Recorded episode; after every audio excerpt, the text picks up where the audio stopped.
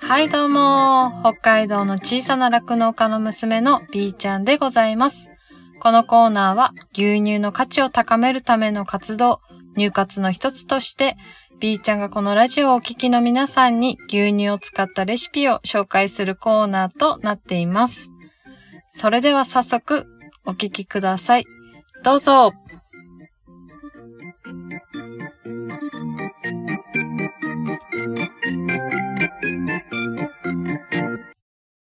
B ちゃんの牛乳レシピ。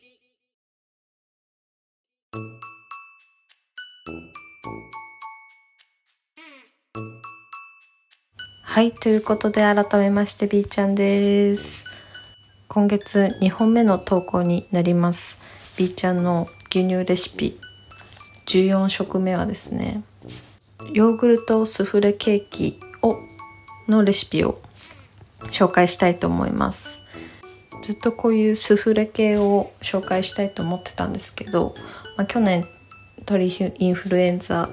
で卵が買えなかったりしてなかなかできなかったんで今回はそれを選んでみました。で今回そのレシピの紹介に入る前に何を話そうかなって考えててちょっとうん、年明け一発目の投稿では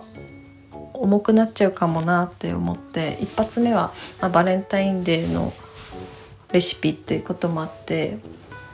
お話はあんまりしなかったんですけど今年明け元日に起きた能登半島地震で、まあ、毎回こういう大きい災害だとか地震が起きるたびに私が今まで経験してきたことをふと思い返したりするんですけど大きい地震で言うと私の中ではやっぱり東日本大震災と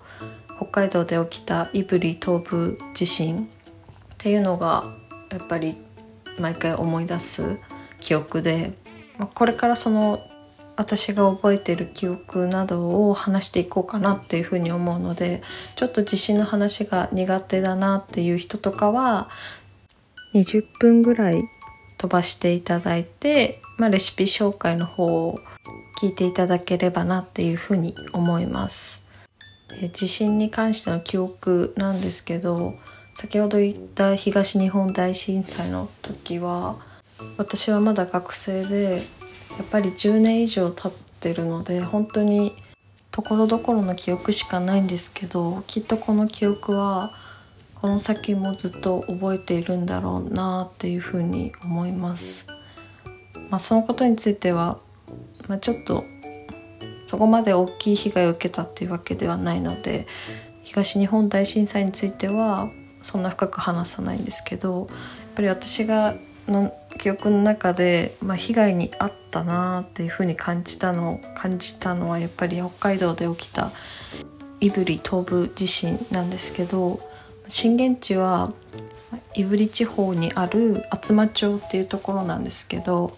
札幌からだとおそらく1時間半ぐらい車で。で、まあ、空港から1時間弱ぐらいで着くような場所にあって、まあ、そこがと最大震度7の地震が起きたっていうので北海道では一番大きい地震になるみたいです。でその被害としてはと斜面斜面が崩壊する土砂崩れが起きる起きたっていうのとその地震によって発電所が何個かストップして北海道全域ほぼ全部が停電になるブラックアウトっていうのが大きな被害だったかなっていうふうに思います。でいろいろこう地震が起きてからどういうことしてとかっていうのを喋ろうとも思ったんですけど、まあ、つらつら長々話しちゃいそうなんでちょっとそこで感じたことを話していこうかなって思います。まずは停電の時なんですけど、まあ、長い間停電していざ復旧するってなった時に、うんと、通電火災が起きてしまうことがあるっていうので、と、停電になった時は家電のコンセントをプラグから抜くだとかブレーカーを落としてから避難所に避難するっていうのが火災を防ぐための方法みたいなので是非覚えておいてほしいなっていうふうに思います。それとあとガスの元栓を閉めるだとか避難所に行くまでにちょっと余裕がある場合であればそういったことを気にして避難所に向かうのがいいと思います。それと私はこの時になってから初めて知ったんですけどよく地震の時に断水っていう言葉聞くと思うんですけどなんか私のイメージではこの水道管が地震によって壊れて水道が出なくなってしまうっていうのを想像してたっていうかそういうイメージでいたんですけどあのその当時私は札幌で一人暮らしをしていたんですけど札幌で働いてたのでとマンションに住んでたんですよね。でマンションとかアパートっていうのはあのポンプ給水ポンプによって水道を引き上げているので停電になってしまうとそのポンプが動かずに水が出なくなっちゃうんですよね。なので、まあ、マンションだからアパートだから断水はしないでしょうとか周りに大きい被害ないから大丈夫でしょうって思っててもやっぱ停電になってたら水が出なくなるのでちょっと私の中ではそれはちょっと衝撃の事実でした。なので、まあ、そういう情報も SNS とかで入ってきてたので一応、うんと、水がまだ出るうちに湯船に水を溜めとくとかちょっとペットボトル空のペットボトルに水を溜めておくっていうことを私はしましたね。でそう避難所なんですけど正直避難所私の家の近くどこにあるんだろうってその時に初めて思ってそういうことを考えたことがなかったのであれ私どこに行けばいいんだっていうふうになりましたなのでやっぱり避難所の場所っていうのは、ま、いつ何が起こるかわからないので、まあ、ほとんどは多分学校だったりとかっていう小学校とかが多いのかなって思うのでそういまあ、一人暮らしだとか、まあ、地元だったら結構ここに行けばいいんだろうなみたいなのってなんとなくわかると思うんですけど、まあ、地元から離れて全然知らない土地で今暮らしている方はそういったことをあらかじめ一度でもいいので調べておくことをおすすめします。で私の場合は、まあ、姉も同じ市内に住んでいたので姉と連絡取り合って、まあ、とりあえず姉の家に一旦避難するっていうことにしました。なのでやっぱり近くにいる知り合いだったり家族に私はここに向かうよとかここで集まろうとかっていうのをちゃんと決めて伝えておくのもすごく大事なことでした。それで避難所を決めたとして、まあ、そこに行くまでどうやっていくかとかどのぐらい時間がかかるかっていうのは、まあ、今マップとかで簡単に調べれば出てくるとは思うんですけどまあ、スマホの充電を考えたりだとか、まあ、電波障害が起きる可能性があるっていうのもあるのでやっぱりメモしておいたりだとか、まあ、電波があるうちにできることをどこら辺に向かえばいいとかそういったことを準備しておく必要があるなっていうふうに思いました。幸いその時私は、まあ、姉の旦那さんが車で迎えに来てくれるっていうことだったので車で迎えに来てもらって一度姉の家の方に避難をしました。その時に私の家の中にあるもので避難した時に使えそうなものっていうのを持ってってたんですけどそういう避難のこと考えて生活したことがなかったので本当にこれならこれ持ってけばいいかなっていうものを本当かき集めてみたいな感じで持ってってて缶詰だったりカップ麺だったりとか食べ物系だったらそのぐらいしかなくてまあよかあってよかったなって思ったのは私の家にウォーターサーバーがあってそのお水毎回段ボールで定期的に届くんですけど、まあ、一人暮らしっていうこともあって結構その水が溜まってたのでそれはすごくあってよかったなっていうふうに思いました。一つ一つで12リットルぐらいあるので、まあ、それもちょっと姉の家に持ってったりとかして飲み水とかは心配ないかなっていうぐらいの量はあったのでそこはすごくあってよかったっていうふうに思いました。あとはやっぱり携帯の充電とか考えてバモバイルバッテリーとかは絶対あった方がいいですね。でそんな感じでいる、まあ、姉のとこに避難したり知り合いのとこに避難したりして過ごしたんですけど復旧はですね札幌は多分割と早い方で早いとこだとその日のうち午後には電気がついてるところもありました。でその電気がついてるところが割とやっぱり避難所が近かったりだとかそれこそ電力会社が近いところは比較的に早く復旧してたイメージがあります。なんかここっちの道路挟んでこっちはもうついてるのに反対側見るとついてないとかって全然あってそれはなんかやっぱり優先的に復旧させる場所っていうのがあったみたいで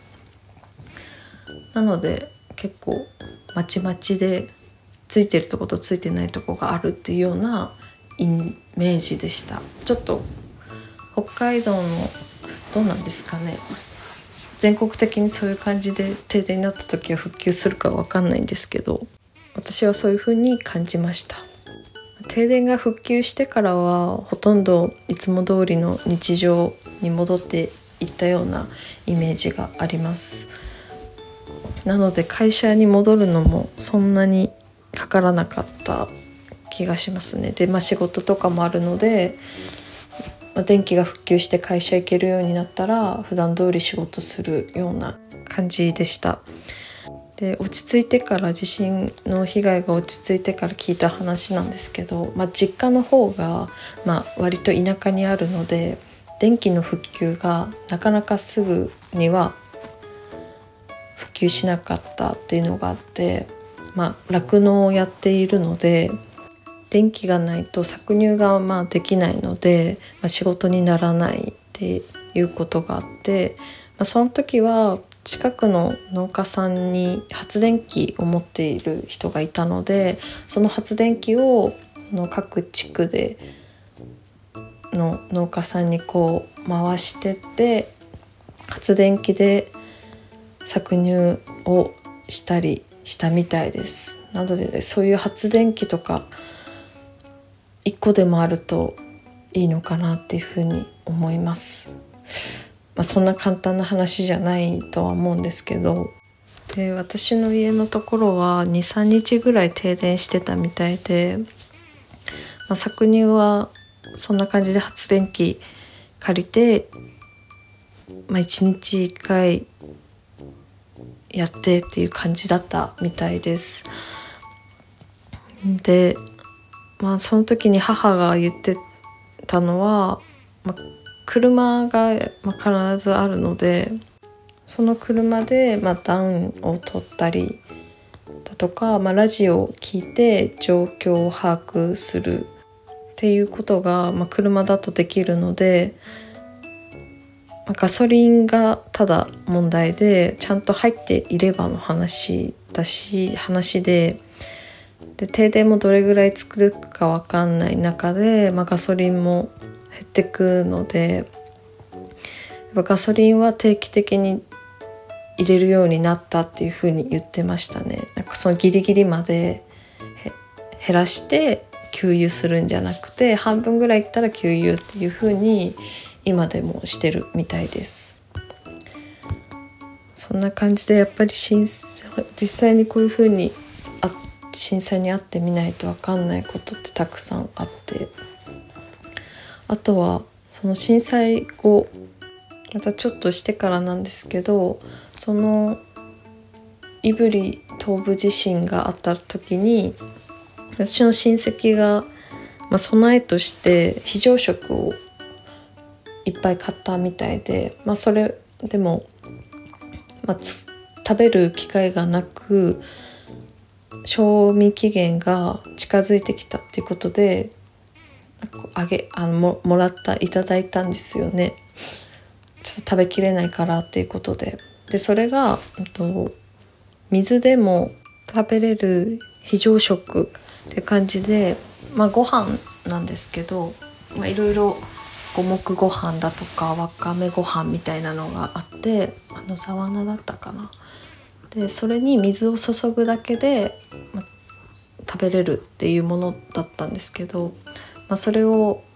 一応私たちもなんか食べてみようかっていうことで、食べようとしたんですけど、まあ、水で食べれるってすごいいいなって思うんですけどとまあ熱湯か水どっちでもよくて熱湯だと15分待ち時間があって水だと60分の待ち時間とかでえみたいな。その時非常食食べるっていう時に初めてそれを知ってやっぱりすぐ食べれるものじゃない水だと特にっていう感じで、まあ、そういったことは実際にやっぱ食べる時じゃないと気づけなかったりとかするので、まあ、そういう被害に遭った時に初めて食べるとかではなくてやっぱり事前に試しに食べてみるとか味の好みとかもあると思うのでそういったものをあらかじめ知っておくっていうのもすごく重要だなっていうふうに感じました。私が今思いつく伝えたいことはこんな感じになると思います。きっともっと他にもいろいろ思い出そうと思えば思い出せると思うんですけどちょっと長くなっちゃうので。でこの震災が胆振東部地震が起きてからその震源地である厚真町っていうところに何回かこう足を運んだことがあるんですけど結構やっぱりまあもともとの街並みっていうのをそこまで知ってたわけじゃないので何ともどう変化したかとかまで分かんないんですけどやっぱりあここが被害受けた場所なんだなっていうのが分かるぐらい綺麗に整備されてる場所があったりして、えっと、住宅街も新しい住宅街が大きくあったりしてはいるんですけど、まあ、今もう5年以上経ちますけどまだまだ復興途中なのかなっていうふうに感じる部分もあって、まあ、一度こうまっさらに行政とかがまっさらになったので一から立ち上げて人を呼び込んでその人たちが厚真町で何ができるのかとかを考えていろいろと試してそれが今やっと形になってきたようなそんな感じです。で北海道はまだ歴史が浅いのでその厚真町を見た時初真町の復興を見た時には感じなかったんですけど今回の能登半島地震を見て北海道よりも長い歴史とか文化があるその土地を、ま、新しく復興させるっていうのはきっとすごく難しいことなんだろうなっていうふうに感じました。やっぱり良くも悪くもどんどん変わっていくと思うんですよね。その中でそれを受け入れられるのか受け入れてどう変われるのかっていうのはすごくこの先課題になっていくのかなってなんかどの目線って思うんですけど そんな風にも感じましたやっぱりいろんな人も動くしお金の方もすごく動くので時間はかかるとは思うんですけど被災された地域の歴史とか文化を守りつつ復興していってほしいなっていうふうに心から思います。ちょっとなんかどうですかね。重い少し重い話になってしまった気がしますが私が今回の地震で思ったのはこんな感じです。もう地震から2ヶ月ぐらい経ちし経つですけど多分も私が想像してる以上に復興は進んでないのかなっていうふうに思います。テレビとか見てるとそういうふうに感じます。ちょっと暗い内容になったかもしれないんですけどこういう時だからこそ、まあ、自分が経験したことをもとに何か役に立てるような情報をお伝えできたらなという思ってちょっとこういう風に音声にさせていただきました。ちょっと20分ぐらい話してしまったんですけどちょっと話を、まあ、気分を変えて牛乳今回はヨーグルトレシピの方をご紹介していきたいと思います。こんな急に変わっちゃっていいのかわかんないけど。いいつなげ方もわかんないのでこのままレシピの方に行きたいと思います。ピーちゃんの牛乳レシピ第14食目。ヨーグルトスフレケーキの作り方です。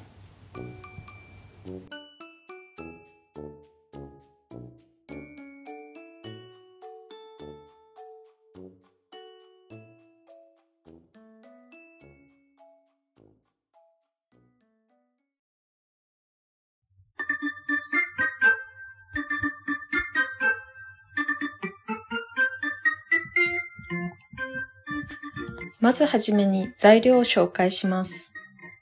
無糖ヨーグルト 300g、卵黄3個、小麦粉 54g、卵白3個、砂糖 84g、バニラエッセンス数滴です。次に作り方の紹介です。まずはじめに卵を卵黄と卵白に分け別々のボウルに入れます。卵黄にヨーグルトを加えて泡立て器でよく混ぜます。よく混ざったら小麦粉を加えさらに混ぜます。次に卵白を電動の泡立て器などで混ぜメレンゲを作ります。その際に3回に分けて砂糖を加え角が垂れるくらいになるまでホイップします。メレンゲに卵黄の生地を流し入れ泡立て器で泡をつぶさ潰さないように優しく混ぜます。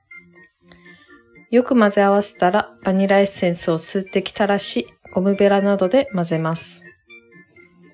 できた生地を型に流し入れ、オーブン用のお皿に熱湯を注ぎ、生地と一緒に150度に予熱したオーブンで60分焼きます。焼き上がったら10分ほどケーキを冷まして型から取り出したら完成です。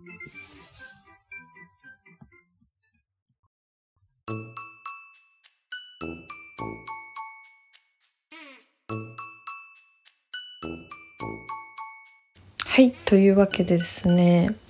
今回は珍しくちょっと簡単にできるレシピというわけではないので、ポイントをいくつかお伝えしたいと思います。まずケーキの型のサイズなんですけどおすすめは15センチの型になります。で18センチの型でも同じ分量で作れるみたいなのでお好みのサイズで作っていただけたらと思います。で型に生地を入れる前にそのクッキングシートなどを敷いておくと焼き上がったケーキが取れやすいと思うので敷いておくと良いです。そしてヨーグルトなんですけど個人的には水分が少なめのヨーグルトがいいのかなと思ってて今回私はギリシャヨーグルトを使ったんですけどちょっと近くのお店にギリシャヨーグルトが大きいサイズのがなくてなんか1食分の食べきりサイズを分量分買うっていう形だったのでちょっとコスパが悪いなって思いました。なので普通のヨーグルトを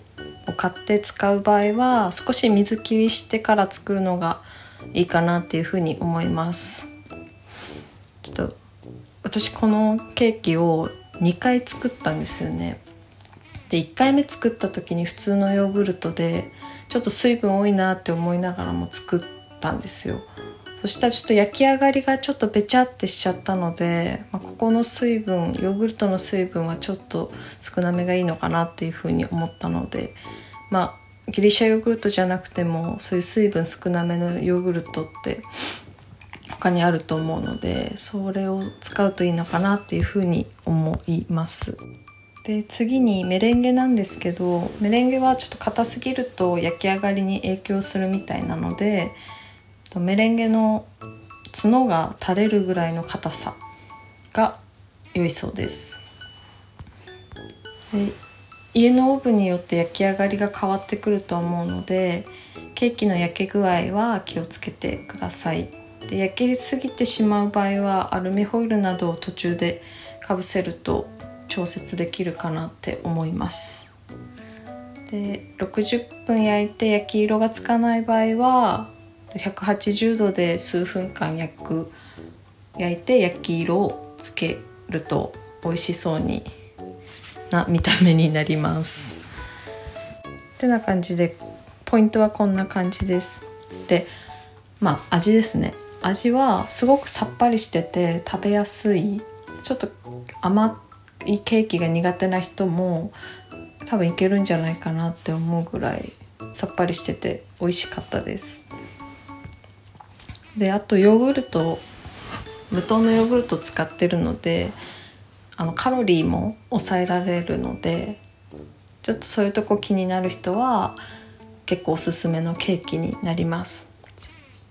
個人的にはちょっとやっぱその見た目とかがチーズケーキっぽいのでなんかそのチーズケーキを食べる気持ちでいくとちょっと物足りないなっていう風に 感じちゃうのでまあそこはもうヨーグルトケーキって思えば問題ないんですけど、まあ、その辺ちょっと私はチーズのあの濃厚さの方が好きかもなっていう風に思っちゃいました。でもワンホール1人でも食べれるぐらい美味しいので是非皆さんも作ってみてください。でこういうスフレ系ってずっとやりたかったんですけどちょっと去年は鳥インフルエンザの影響で卵がなかなか手に入らなかったりしてちょっとできなかったので、まあ、最近はもう卵もいつでも買えるようになって、まあ、値段はやっぱ上がりましたけどなのでこういうスフレ系選んでみました皆さんも是非作ってみてください。ということで B ちゃんの牛乳じゃなくヨーグルトレシピ 第14食目でした。先月投稿できなかったので2月2本目投稿でした。相変わらず2回目の投稿は結構月末になってしまってるんですけどまだあれですね。雪が降ったりあったかくなったり寒くなったりちょっとよくわからない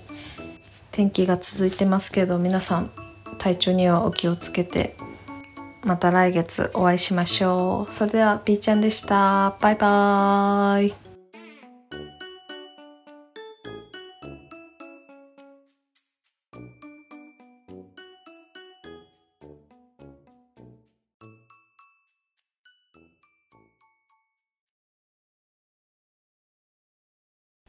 牛乳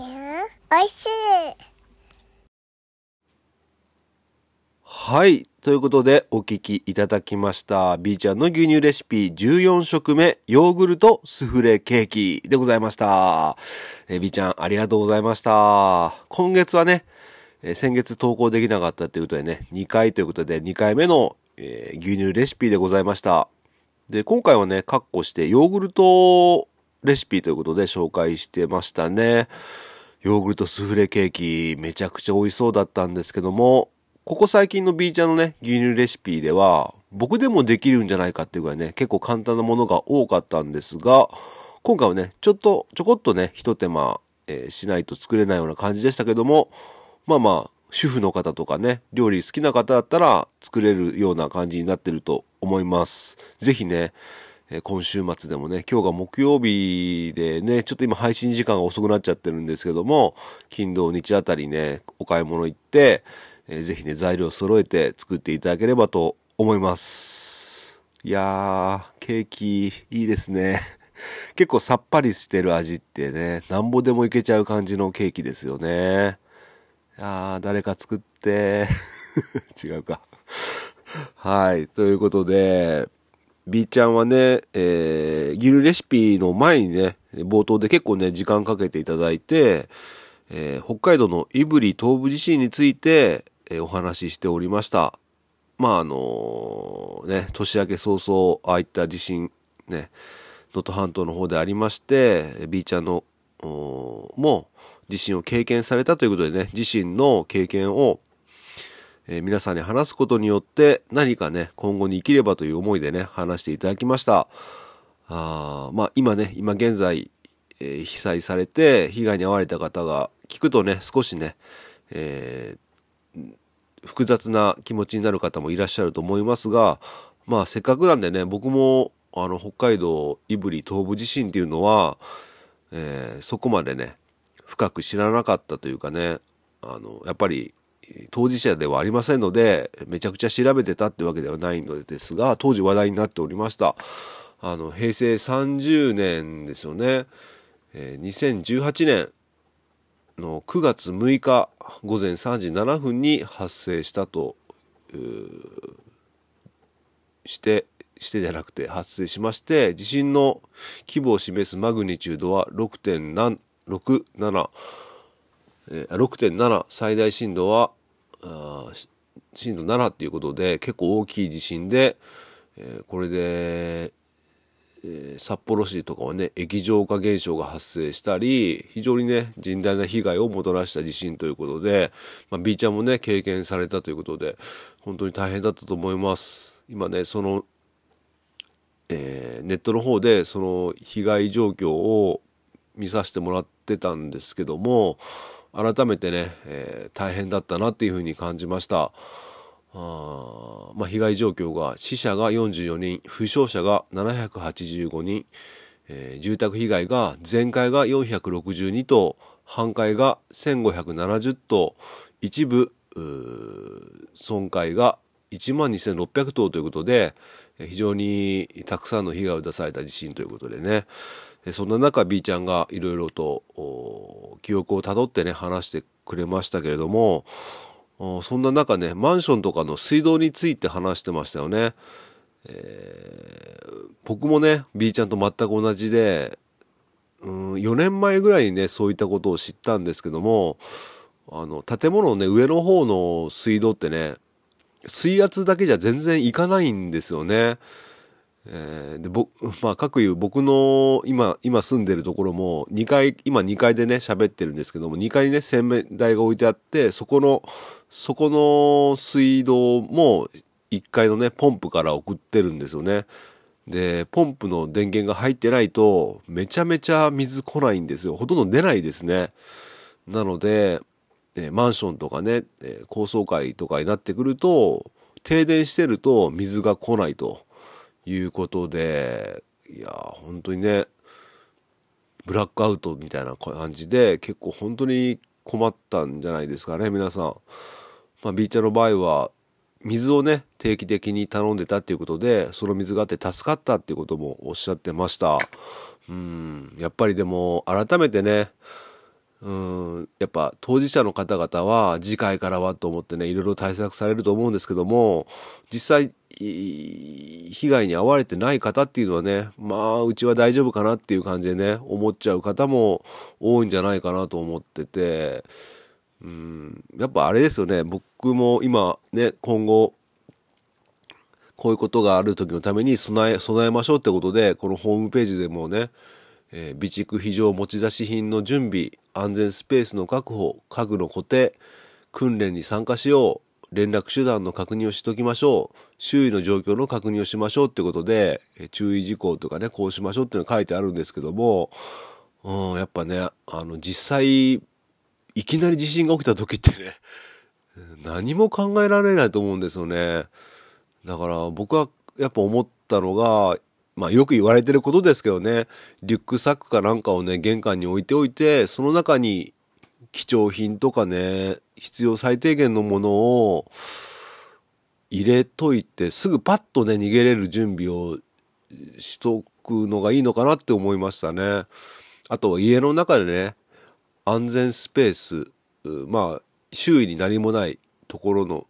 スペースみたいなのも作っとくとすごいいいのかなっていうふうに思いました。うん。まあね僕が住んでる岡山県でね災害が少ないと言われてるんですけども、まあ、西日本豪雨みたいにねあんなことがあったりしてねやっぱ災害がない地域はない。どこで何が起こるかわからないっていうことで特に日本はね地震大国ということでまあ、B ちゃんの話とかね、まあ、今僕の話はあ参考にならなかったと思うんですけども実際ね、えー B ちゃんの話とか、まあ、テレビとかでもね被害に遭われた方の話とかよくしちゃってると思いますのでぜひ参考にして自分ごとに置き換えて、えー対応していきたいな対策していきたいなっていうふうに思いました。はいということで ごめんなさい。ちょっとね暗く暗くというかね重い話だったと思いますけどもまあ、とりあえずはね、B ちゃんの牛乳レシピ、ヨーグルト、スフレケーキね、ぜひね、作っていただきまして、えーいいですね。これ、牛乳にも合いそうじゃないですか、ケーキってね。うん、牛乳と一緒にね、召し上がっていただければと思います。それでは、ちょっとね、本編が長かったんですけども、あのー後半の喋りも若干長くなってしまいました。そしてね、配信が遅くなってしまってすいません。えーということで改めて、えー、B ちゃんの牛乳レシピ14食目ヨーグルトスフレケーキでございました。B ちゃんありがとうございました。皆さんぜひ作って食べてみてください。それではまた明日。バイバイ。あー、ダメだ。今日は頑張れない。とりあえず牛乳でも飲むか。なんならアイスも食べちゃおう。牛乳で乾杯。